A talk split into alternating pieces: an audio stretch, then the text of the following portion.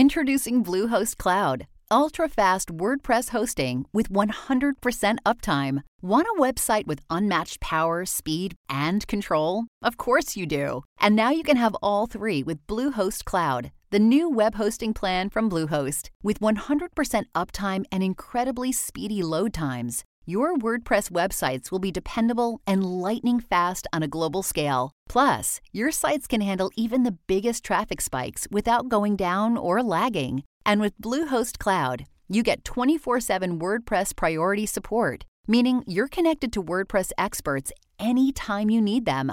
Not to mention, you automatically get daily backups and world-class security. So, what are you waiting for? Get Bluehost Cloud today by visiting Bluehost dot com. That's Bluehost dot com.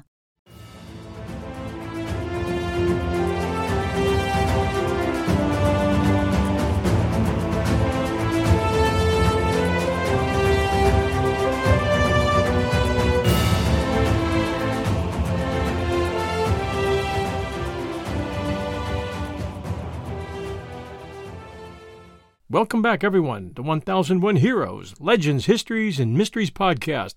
This is your host, John Hagedorn. Today, part one of The Ghosts of the Alamo, titled The Gathering Storm. There's a legend in old Texas that in the days and hours following the fall of the Alamo, after Santa Anna sent orders to destroy the old mission, that Colonel Sanchez, with orders from General Juan José Andrade, with a company of Mexican soldiers, ran into a very strange and unexpected situation. It had been six weeks since the battle, and the Alamo's scars were still showing, fresh and deep. It was unholy quiet at the site of the mission. Gone were the sounds of the Mexican bugle playing Deguello, the song that meant there would be no quarter shown for any of the bloody defenders. There were no sounds of cannon, or muskets being fired, or battle commands being screamed as men on both sides fought for their lives. Only piles of freshly dug mass graves, the dirt mixed with ashes and bones of the bodies of the one hundred eighty-nine Texians who had been bayoneted and piled outside the Alamo on three funeral pyres for burning. Santa Anna wanted this last symbol of Texans' resistance removed from the landscape, showing absolute victory, no quarter, no peace, a warning to these fool Texans and Tejanos who still rebelled against the central authority, against him. The orders were simple enough, Colonel Sanchez thought as he and his contingent of soldiers approached the Alamo. His plans were to dynamite the chapel and torch the long barracks. His detail of men dismounted in front of the chapel, preparing to enter and place the charges when some of them shrank back in fear, first one and then another, crossing themselves and saying, "Diablos! Diablos!" meaning devils. They said they were seeing phantoms holding swords in the air, blocking the entrance. The men, all battle-hardened, but now terrified of something beyond their grasp, turned back toward their mounts, which had bolted in fear, and failing to reach them, ran back to camp, crying "Diablos! Diablos!" in chorus. They had seen the devil, and they weren't going back. Back in camp, Sanchez, who had been unable to make any of his men enter the chapel, harshly punished the men who had fled, and threatened the worst for those men who refused to return. No one in the detail would go back. "You can shoot us," they said, "but we are not going back there. It is haunted." Now Colonel Sanchez had to report to General Andrade, who scoffed at him and ordered ten of his bravest men to accompany him back to the old mission to finish the job. As they approached the mission, they were met by the same six figures, now carrying balls of fire in their hands and shouting, "Do not touch the walls of the Alamo!" Andrade's men fled in terror as the specters threw balls of fire at their horses. There was a scene of wild melee, with screaming horses and men, which lasted less than a minute, and then there was silence again. The Mexican soldiers had left, never to return. Today there stands an Alamo monument called the Cenotaph, which depicts one of those spectral figures. It also contains the names of all the men who defended the Alamo. It surprises no one that a legend like this could be believed by so many even today. The last stand at the Alamo became a metaphor for bravery in the face of unsurmountable odds. The memories of the men who fought there will never be forgotten, and it is not unreasonable to believe that their souls could not find peace and would want to come back to the place that they had fought and died for. Their mission was unfinished. There is a spirit that lingers here at the old mission. Read it any way you want it, but it's the same spirit that makes Texas and the people who call themselves Texans different. It's as if they carry a piece of the Alamo in their hearts. They equate the name Alamo with freedom. Today, only the chapel and the long barracks remain. The rest had to give way to development as San Antonio grew around it. The mass graves are covered by a serene courtyard plaza where tourists pause to check out their maps. The room where Jim Bowie, lying sick on a cot, was bayoneted by Mexican troops has been replaced by a busy street corner. The chapel, pockmarked by bullet holes, where Susanna Dickinson, her baby, and a handful of wives and kitchen help were cringing in terror as the Mexicans stormed through the sandbags blocking the entrance, killing every defender, surrendered or not, still stands as a grim reminder of the carnage that was Santa Anna's legacy. In this two-part story, we'll cover the Battle of the Alamo and its importance to Texas becoming a republic, as well as the ghosts of the Alamo. In my mind, two types of ghosts, ghosts which have existed as spectral figures round the Alamo since the days after the siege, and the ghosts of doubt and confusion which have sidelined historians with regard to some of the key questions regarding the battle itself. In saying that, I mean this. Historians have been sifting through every detail of the story of the Alamo for years, and for the most part, they have the story nailed down. But when it comes to who died, where, and when, they're not all agreed. Why is it important to know how and when and in what location was Colonel Travis, or Colonel Davy Crockett, or Jim Bowie, when they breathed their last breath, is important to people who want to know Alamo history. I'm not sure what the psychological process is that demands that knowledge, but I believe it's closure. The fates of Travis and Bowie we pretty much know for sure. Travis was on top of the barracks at the north wall, firing down at the attackers as they tried to mount using wooden ladders. The roof there was only twelve feet high, so it was close work, and anyone standing on top made just as good a target, and probably better, than those at the bottom, one of the many reasons that the Alamo was impossible to defend. One historian, noting the fact that the Alamo covered a sprawling three acres with nearly a quarter-mile perimeter to defend, admitted that one thousand men wouldn't have been enough to defend it. Travis was shot in the head and was among the first of the defenders to die. Bowie was confined to a sick room and was lying on a cot when he was bayoneted by Mexican soldiers. Crockett is an enigma. Susanna Dickinson, upon being led out of the chapel with a handful of survivors, said she saw, quote, Colonel Crockett lying dead and mutilated between the chapel and the low barracks to the south. San Antonio's alcalde, or mayor, Mayor Ruiz, who swore that he was asked by Santa Anna to identify Crockett, saw Crockett's body, quote, toward the west side of the garrison, which conflicts with Dickinson's account. He also reported that Travis's body was found near a gun carriage on the north wall with a single bullet wound to the forehead. Bowie's body was found in a room on the south side. Ruiz's testimony is important, so I'm going to add all I can here. Ruiz stated that when the Mexicans entered the walls, he and political chief Don Ramon Musquiz accompanied Don Carlos de la Garza across the bridge on Commerce Street so that they might get a better view. However, although they were neutral, Mexican dragoons fired on them, forcing them to withdraw. After half an hour, Santa Anna sent for Ruiz, ordering him to join him in the Alamo, to locate and identify the bodies of Travis, Crockett, and Bowie. After locating the bodies and identifying them, Ruiz was instructed to help dispose of the dead Mexican soldiers and to form a detail to gather wood for the burning of the defenders' bodies. It was through the accounts of Ruiz that most historians based the confirmed number of defenders of the Alamo. Ruiz stated that the Mexican army burned one hundred eighty-two defenders after the battle. Gregorio Esparza, a Tejano defender, is known to have had his body claimed by his two brothers, who received permission from Santa Anna to do so in order to give him a Christian burial. As to the names of the defenders, you'll meet many of them in this story.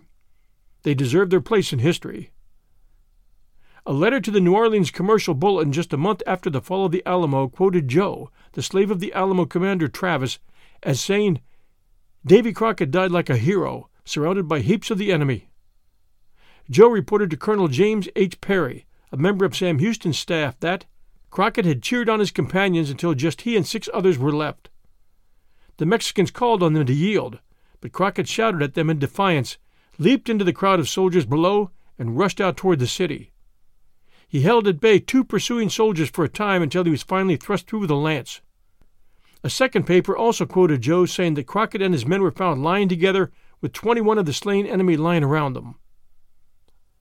By June of eighteen thirty-six, a different report emerged, this time from an unidentified Mexican source who claimed that Crockett and five others had been surrounded and ordered to surrender by General Manuel Castrillon. They did so only to be executed on Santa Anna's orders. They were run through with swords. In eighteen forty, author Edward Stiff, in his adventure narrative The Texas Emigrant, cited a servant of Santa Anna, a black American named Ben, who was with Santa Anna as he stopped to look at Crockett's body, which had no less than sixteen dead Mexicans gathered round it, one of them with Davy's knife buried to the hilt in his chest. Mexican Sergeant Francisco Becerra gave a different account, saying that a firing line of Mexican soldiers executed Crockett along with Travis. The soldiers were so wildly enthusiastic that they killed or wounded eight of their own comrades in the process. Among the dozens of other counts that survive is that of Lieutenant José Enrique de la Peña, which is accepted by many historians today, which exists in his diary which was published in Mexico in nineteen fifty-five. This account alleges that Crockett was one of seven Texans taken alive, ordered to kneel, and then was executed on Santa Anna's orders. They were executed, he said, with swords. De la Peña's diary resurfaced in nineteen seventy-five, this time published by University Press in the U S Historians accept this, even though not one page of the actual manuscript is in De la Peña's authenticated handwriting, and a number of passages are almost identical to other accounts only made public after De la Peña's death in eighteen forty. There was a second account, apparently from George M. Dolson, an interpreter, whose job it was soon after to record the statement of a Mexican staff officer who had been captured and brought to Galveston for interrogation, and that account tends to back up De la Peña's, which is probably why many historians go with De la Peña's diary. That Mexican officer said he was present when Crockett, and he says five, of his men were discovered in a back room and brought out to face Santa Anna, who chastised his officers for allowing the men to live and ordered them killed on the spot. I don't trust the De la Peña account, because the original manuscript was rewritten by someone else, and we don't know who, and how many years later, we don't know, and why, and with what axe to grind. Too many questions still need to be answered. Recently, some very detailed comparisons have been made between the two reports, comparisons which leave some pretty big question marks, the biggest being that De la Peña claimed the prisoners were shot, while interpreter Dolson interpreted that they were reported as being bayoneted. Both of the original claimants were there. The horror of the execution was real, yet they couldn't agree on how the prisoners were killed. What was also unusual was that neither of these witnesses knew what Crockett looked like or who he was. I'm going to stick with old Joe's story. He sure as hell knew what Crockett looked like. I'm also going to believe that Crockett took some men with him when his time came. The History Channel recently came out with an episode of America Unearthed that tried lamely to make the case that Crockett survived and had signed a land grant in Alabama. Forget the fact that the land grant signer, who signed David Crockett, actually had a different last name that he didn't use on the document. That was discovered recently.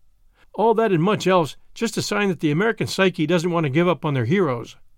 We all know Elvis is alive and running a hot dog stand in Tupelo. Okay, I get it. I like the History Channel, but some of their recent shows have gotten fast and loose with the facts. I'll tell them right out that they had it right with the photograph of Amelia Earhart and Fred Noonan on the dock at Joliet. They backed down from that story, but they had it right. I'd like to see them come back to it.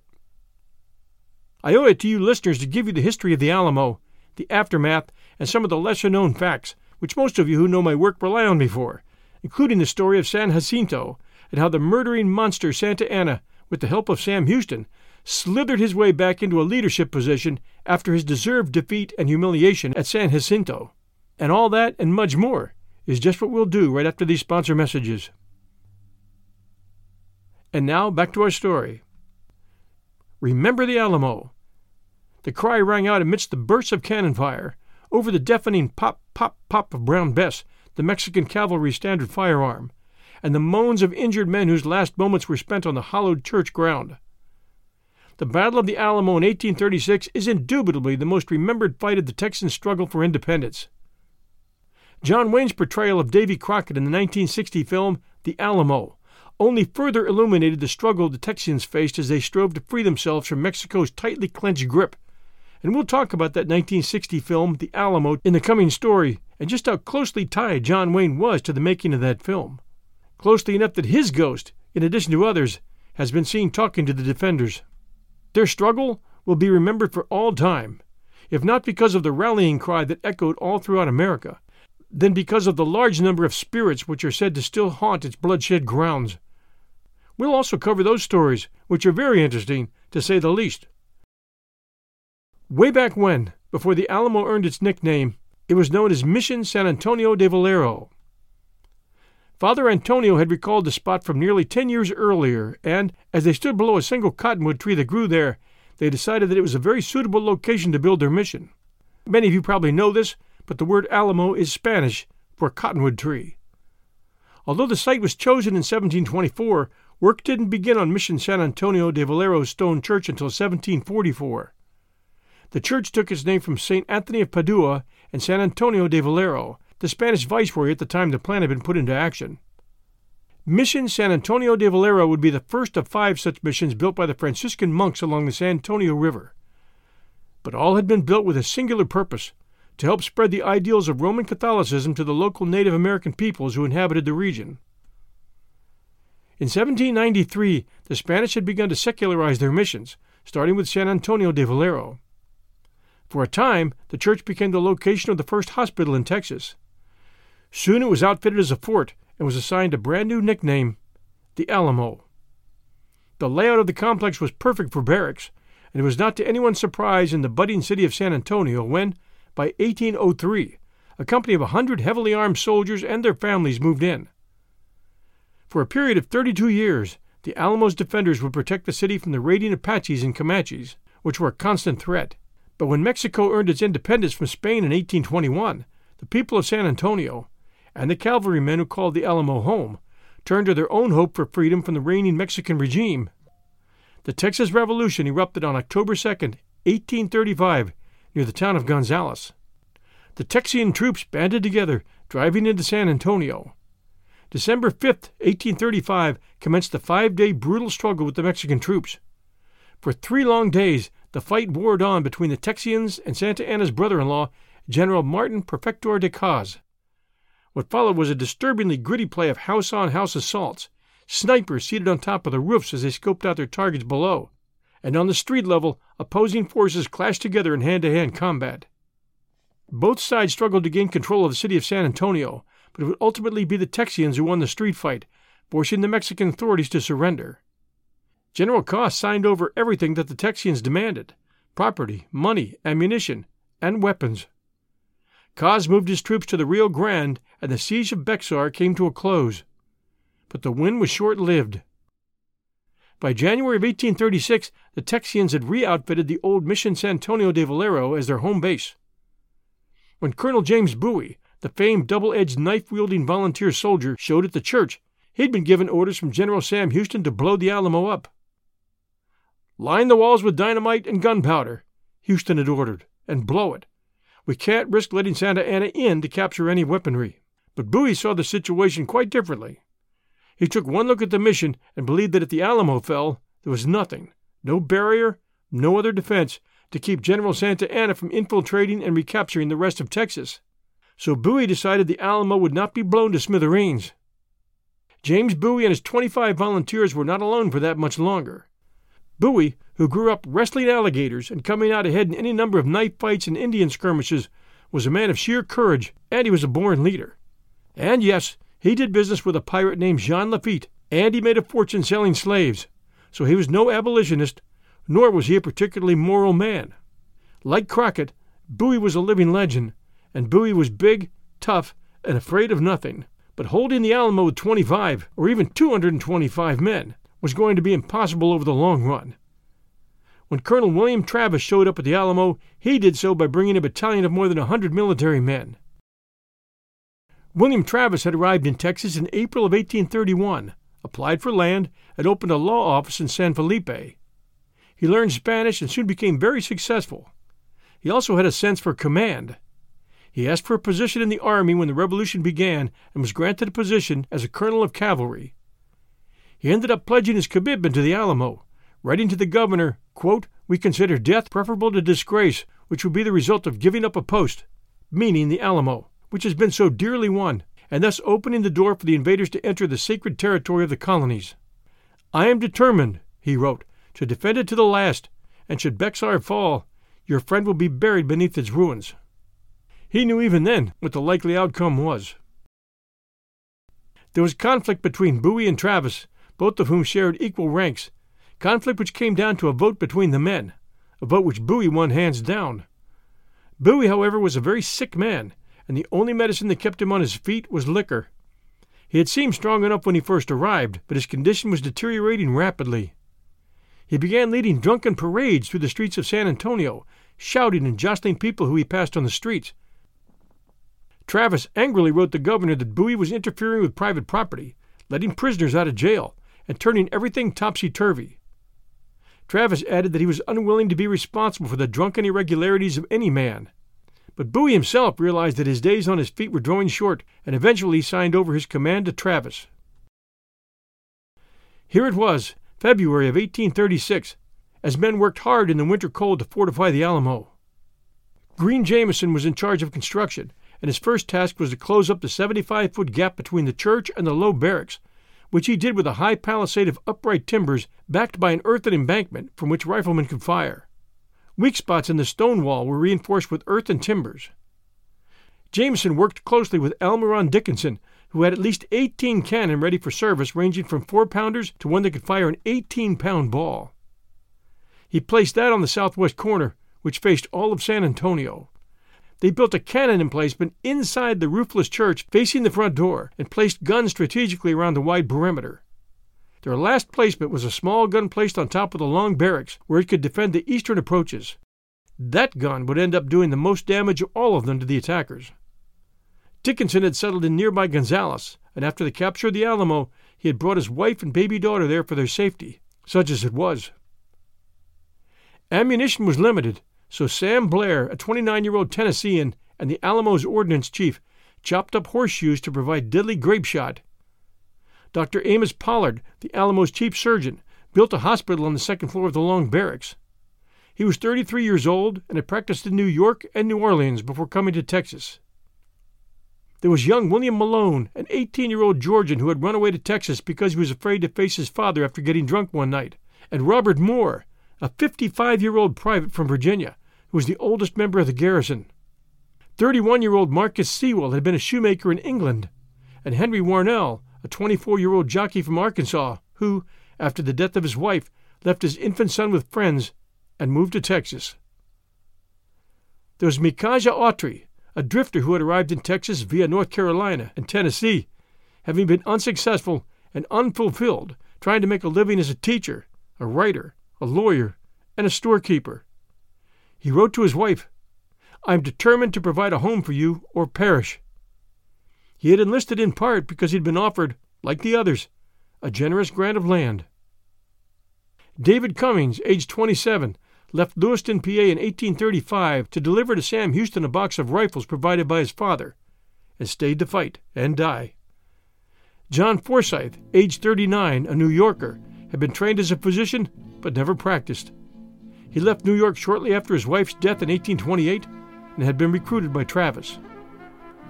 Altogether they made one hundred forty men, and still, the sum one hundred forty was not enough. Surely not enough to go after General Santa Anna's troops, which numbered to over a thousand cavalrymen, not to mention infantry. Travis was in desperate need for more help. He penned the government in Texas. He sent one frantic missive, and another, and another, but there was no response. There was never a response, and Santa Anna's troops were quickly closing in. The writers were coming to Sam Houston with messages from Travis and the Alamo. "We need you." But Houston was faced with an impossible decision. If he took the forces he had and went to join Travis at the Alamo, the chances were they would be wiped out, and the last hope for Texas would die with them. It was a hard, hard choice to make. Bowie and Travis's men were overjoyed on February nineteenth, eighteen thirty-six, when a group of twenty sharpshooters called the Tennessee Mounted Volunteers arrived with the notorious Davy Crockett at the helm. Crockett's fame was known to all, a backwoodsman, an Indian fighter, and an American congressman from Tennessee. He was a living legend. He was perfect for the Texas independence cause, He rallied behind with the other supporters and helped to round up the number of Alamo defenders to one hundred eighty-nine. As the weeks quickly passed, Colonel Travis, who was in charge of the defense of the Alamo, as his peer Colonel Bowie was down and out with a serious illness which was actually typhoid pneumonia, knew that he desperately needed reinforcements. The tally stood at one hundred eighty-nine Alamo defenders against more than fifteen hundred Mexican soldiers. The odds were not in the Texians' favor, but they were dug in deep. They continued to build what breastworks they could, poured ammunition, loaded the cannons with a toxic mixture of nails and scrap metals, and piled sandbags at the entry doors to the chapel and at some of the entrances, and it was at the chapel where they placed their second biggest cannon. The chapel, where the civilians were to be kept, was the fallback location. In his last plea to the Texas government, Colonel William Travis wrote that their efforts at the Alamo would either earn them victory or they would die trying. At dawn on February twenty-third, many of the panic-stricken inhabitants of San Antonio were packing up their belongings and leaving town. Travis posted a belfry in the tower of the San Antonio church, who saw the glint of sabers in the distance. Travis then sent two trusted civilians to get a better look, and they came back with bad news. Santa Anna was headed their way with thousands in his command. Those who had family in town, including Dickinson and Bowie, brought their families back to the Alamo. Travis began to deploy his men for battle. He had offered Crockett a rank when he arrived, and Crockett had refused it, saying, "Just list me as being here. I'll do all I can to help." When Travis deployed the defenders, Crockett said, "Here I am, Colonel. Assign me to some place, and I and my Tennessee boys will defend it all right." Travis then posted Crockett and his men at the newly built palisade between the church and the low barracks, where he felt the fortress was most vulnerable. If you're standing looking at the chapel today, or if you can imagine that you're standing looking at the chapel from the front, you are standing in the plaza, with the street and the city behind you. The door to the chapel actually faced the interior of the compound, so the entirety of the Alamo garrison is behind you as you face the door, the compound having been replaced now by the city, its streets, and its structures. Only the chapel and the long barracks still exist. The long barracks are to the left of the chapel. Just to the right of the chapel, where you now see cottonwood trees, there were no trees. That was the seventy-five-foot palisade that was built for defense, which had four four-pound guns and slits for Crockett's men to shoot through. Behind you and to your right were the low barracks, the outline of which I believe is now marked in white across the plaza on which you're standing. Bowie's room was at the end of the low barracks, nearest the chapel. Everything behind you, which is now streets and buildings and cars and tourists, was the plaza of the Alamo, with the west wall being furthest behind you. Far off to your left was the north wall, where Travis was killed. Not four days later, General Santa Anna and his troops swarmed in, capturing the city of San Antonio. At the historic San Fernando Church, which in those days was clearly within sight of the Alamo from its tower, Santa Anna raised a red flag. The red indicated that he would leave no survivors if the revolutionaries did not surrender. Santa Anna reiterated this message in a strongly worded letter to United States President Andrew Jackson. This letter was not widely distributed, and it is unlikely that most of the American recruits serving in the Texian army were aware that there would be no prisoners of war, at least until that red flag went up. By late afternoon, Bexar, San Antonio, was occupied by about fifteen hundred Mexican soldiers. When the Mexican troops raised a blood-red flag signifying no quarter, Travis responded with a blast from the Alamo's largest cannon. Believing that Travis had acted hastily, Bowie sent Jameson to meet with Santa Anna. Travis was angered that Bowie had acted unilaterally and sent his own representative, Captain Albert Martin. Both emissaries met with Colonel Juan Almonte and Jose Bartres. According to Almonte, the Texians asked for an honorable surrender, but were informed that any surrender must be unconditional. On learning this, Bowie and Travis mutually agreed to fire the cannon again. Santa Anna ordered his bugler to play Deguello, a bugle call meaning no quarter. This is what that bugle call sounded like.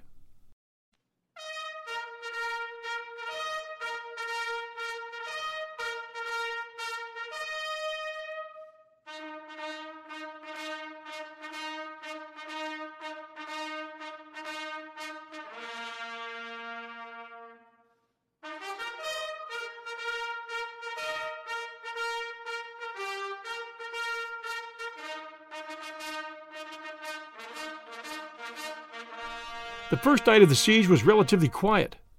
Over the next few days, Mexican soldiers established artillery batteries, initially about one thousand feet from the south and east walls of the Alamo. A third battery was positioned southeast of the fort. Each night the batteries inched closer to the Alamo walls. During the first week of the siege, more than two hundred cannonballs landed in the Alamo Plaza. At first the Texians matched Mexican artillery fire, often reusing the Mexican cannonballs. Two notable events occurred on Wednesday, February twenty-fourth. At some point that day, Bowie collapsed from illness, leaving Travis in sole command of the garrison. Late that afternoon, two Mexican scouts became the first fatalities of the siege. The following morning, two to three hundred Mexican soldiers crossed the San Antonio River and took cover in abandoned shacks near the Alamo walls. Several Texians ventured out to burn the huts, while Texians within the Alamo provided cover fire. After a two-hour skirmish, the Mexican troops retreated to Bexar. Six Mexican soldiers were killed and four others were wounded, and no Texians were injured. What they call a blue norther blew in on February twenty-fifth, dropping the temperature to thirty-nine degrees Fahrenheit. Neither army was prepared for the cold temperatures. Texian attempts to gather firewood were thwarted by Mexican troops. On the evening of February twenty-sixth, Colonel Juan Bringas engaged several Texians who were burning more huts. According to historian J R Edmondson, one Texian was killed. Four days later, Texians shot and killed Private First Class Secundino Alvarez, a soldier from one of the two battalions that Santa Anna had stationed on two sides of the Alamo. On February twenty-sixth, Travis ordered the artillery to conserve powder and shot. On that day, February twenty-sixth, Colonel Fannin, located near Goliad, just two days' march from San Antonio, with three hundred twenty men, had waited too long to move to help the Alamo. All of them there at the Alamo were hoping and expecting him to come. He suddenly had a rash of bad luck. His oxen mysteriously got loose, and it took a full day to recover them. A supply wagon broke down. Very likely they were spies in his force that contributed to the melee, and the upshot was that he decided to return to Fort Defiance in Goliad, a decision which would end up costing he and most of his men their lives. By March first, the number of Mexican casualties was nine dead and four wounded, while the Texian garrison had lost only one man. Santa Anna posted one company east of the Alamo on the road to Gonzales. Almonte and eight hundred dragoons were stationed along the road to Goliad. Throughout the siege, these towns had received multiple couriers dispatched by Travis to plead for reinforcements and supplies. The most famous of his missives, written February twenty-fourth, was addressed to the people of Texas and all Americans in the world. According to historian Mary Deborah Petit, the letter is considered by many as one of the masterpieces of American patriotism. Copies of the letter were distributed across Texas and eventually reprinted throughout the United States and much of Europe. At the end of the first day of the siege, Santa Anna's troops were reinforced by six hundred men under General Joaquin Ramirez y Sesma, bringing the Mexican army up to more than two thousand men. On March third, the Texians watched from the walls as approximately one thousand Mexicans marched into Bexar. The Mexican army celebrated loudly throughout the afternoon, both in honor of their reinforcements and at the news that troops under General José de Uria had soundly defeated Texian Colonel Frank Johnson at the Battle of San Patricio on February twenty-seventh. Most of the Texians in the Alamo believed that Sesma had been leading the Mexican forces during the siege, and they mistakenly attributed the celebration to the arrival of Santa Anna. The reinforcements brought the number of Mexican soldiers in Bexar to nearly three thousand. The arrival of the Mexican reinforcements prompted Travis to send three men, including Davy Crockett, to find Fannin's force, which he still believed to be en route. The scouts discovered a large group of Texians camped twenty miles from the Alamo. Lindley's research indicates that up to fifty of these men had come from Goliad after Fannin's aborted rescue mission. The others had left Gonzales several days earlier. Just before daylight on March fourth, part of the Texian force broke through Mexican lines and entered the Alamo. Mexican soldiers were able to drive a second reinforcement group back across the prairie. They never would make it into the Alamo to help. Legend holds that at some point on March fifth, Travis gathered his men and explained that an attack was imminent and that they were greatly outnumbered by the Mexican army. He drew a line in the sand in the plaza and asked those willing to die for the Texian cause to cross and stand alongside him. Only one man, Moses Rose, was said to have declined. Most scholars disregard this tale as there's no primary source evidence to support it. The story only surfaced decades after the battle in a third-hand account. Travis apparently did, at some point prior to the final assault, assemble the men for a conference to inform them of the dire situation and giving them the chance to either escape or stay and die for the cause. Susanna Dickinson recalled Travis announcing that any men who wished to escape should let it be known and step out of the ranks. Which brings us to Moses Rose's story, the man who refused to step over the line. And we'll return with that story and a lot more, right after these sponsor messages. And now back to our story. According to the most commonly told story, Rose was a fifty-one-year-old French Jew who had served in the French army under Napoleon.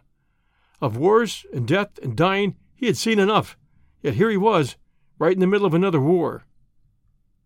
He had supposedly served in Italy, the French invasion of Russia, and the Peninsular War, although attempts at proving that from French records have proved unsuccessful thus far. It seems clear that he was at the Alamo for a portion, at least, of the thirteen-day siege, and missed the massacre at dawn on March sixth of eighteen thirty-six, because when Travis drew that line in the sand, Rose refused to cross it and slipped over the wall that night and returned to his wife and family. In the years following, Rose knew many details about the Alamo garrison and gave the names of some participants, and whenever asked, admitted that he had left when given the chance before the final assault because he was not ready to die. When the time came to assign awards to the families of the defenders, Rose, who lived and worked as a butcher in Nacogdoches and had been totally open and honest about what he had done, was relied upon to testify that certain men had been there at the Alamo. Rose testified on behalf of the estates of five men who may have been at the Alamo. In each of these cases he made statements similar to, quote, left him in the Alamo, third March eighteen thirty-six, end quote. In none of his testimony did Rose explicitly state that he was a member of the Alamo garrison, or that he had entered the Alamo and later escaped. In at least one case, the man on whose behalf he testified had not been at the Alamo, although he had the same name as one of the known Alamo defenders. In a second case, the man, Henry Teal, was later proved to have died after the battle's conclusion. Rose was said to have been a member of Colonel James Bowie's forces and had fought during the siege of Bexar. The available records do not permit historians to confirm these accounts, and there have been questions as to Rose's involvement. Rose's name is not found on any muster rolls for the siege of Bexar. Neither a Lewis nor a Moses Rose is listed on the muster rolls that James C. Neal compiled for the Alamo garrison on December thirty-first, eighteen thirty-five, or February first, eighteen thirty-six, although Bowie was listed on the latter document. Rose, according to his story, managed to evade Mexican forces and made his way to Grimes County, where he found rest and shelter at the home of one William P. Zuber.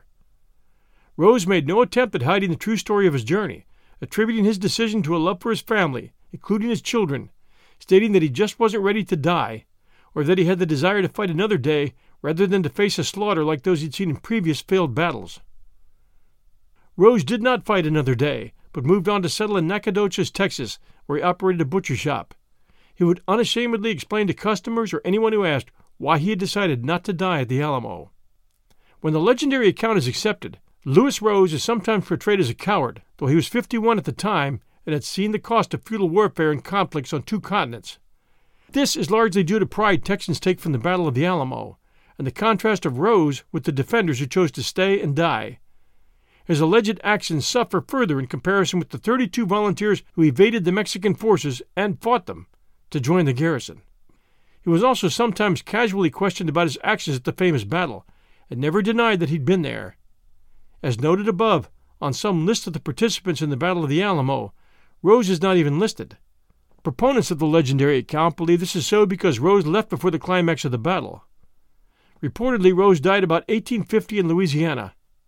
In nineteen twenty-seven, relatives of Rose presented his musket to the Alamo Museum.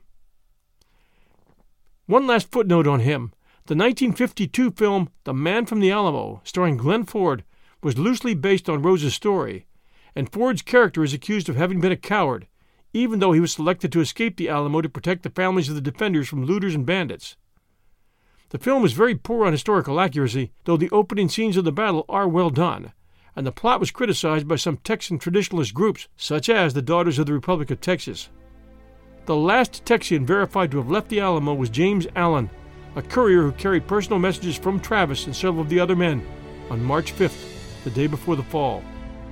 At ten p.m. on March fifth, the Mexican artillery ceased their bombardment. As Santa Anna had anticipated, The exhausted Texians soon fell into the first uninterrupted sleep many of them had had since the siege began. Just after midnight, more than two thousand Mexican soldiers began preparing for the final assault. Fewer than eighteen hundred were divided into four columns, commanded by Caz, Colonel Francisco Duque, Colonel José María Romero, and Colonel Juan Morales. Veterans were positioned on the outside of the columns to better control the new recruits and conscripts in the middle. As a precaution, five hundred Mexican cavalry were positioned around the Alamo to prevent the escape of either Texian or Mexican soldiers. Santa Anna remained in camp with the four hundred reserves. Despite the bitter cold, the soldiers were ordered not to wear overcoats, which could impede their movements. Clouds concealed the moon and thus the movements of the soldiers. At five thirty a.m. on the morning of the sixth, troops silently advanced. Caz and his men approached the northwest corner of the Alamo, while Duque led his men from the northwest towards a repaired breach in the Alamo's north wall.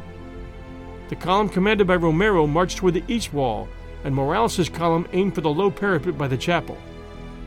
The three Texian sentinels stationed outside the walls were killed in their sleep, allowing Mexican soldiers to approach undetected within musket range of the walls.